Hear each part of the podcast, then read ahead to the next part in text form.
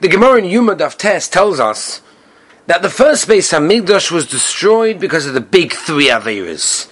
Avodah Zorah, Gilei Arayas, and Shfichas Domim, idolatry, immorality, and murder. The second Beis Hamikdash, tells us the Gemara, was destroyed, why? Because of Sinas Chinam, baseless hatred. Says the Chofetz Chaim, he brings Yerushalmi, that Sinas Chinam means Lashon Hora. Why?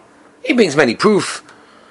And he says because when a person speaks Lashon Hora, he doesn't really have an agenda. There's nothing against the person, so to speak.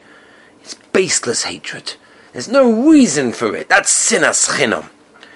The Gemara tells us that the Talmidim, the students of Rabbi Lezer, asked which sins were worse, the sins of the first Beis Hamikdash or the sins of the second Beis Hamikdash.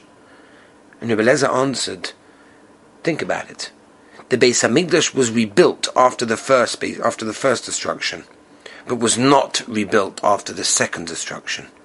This implies that the Averas, the sins of the second Beis Hamikdash, were worse. It's an amazing thing. Because the sin, the Aver of Lashon Hara, is yet we see is so severe, mm-hmm. but yet it's amazing that people don't look at it that way. Why? Because people don't think it's so bad. People don't think it's so bad. And the author of Sefer Paradis writes that many people today are not careful with these halachas. Why? Because they don't know about them. They don't know the severity. When we think about how the Beis Hamikdash was destroyed and hasn't yet been rebuilt, that means we're still guilty of the same sin. And the moment we stop, we'll be zoicha to the third Beis Hamikdash.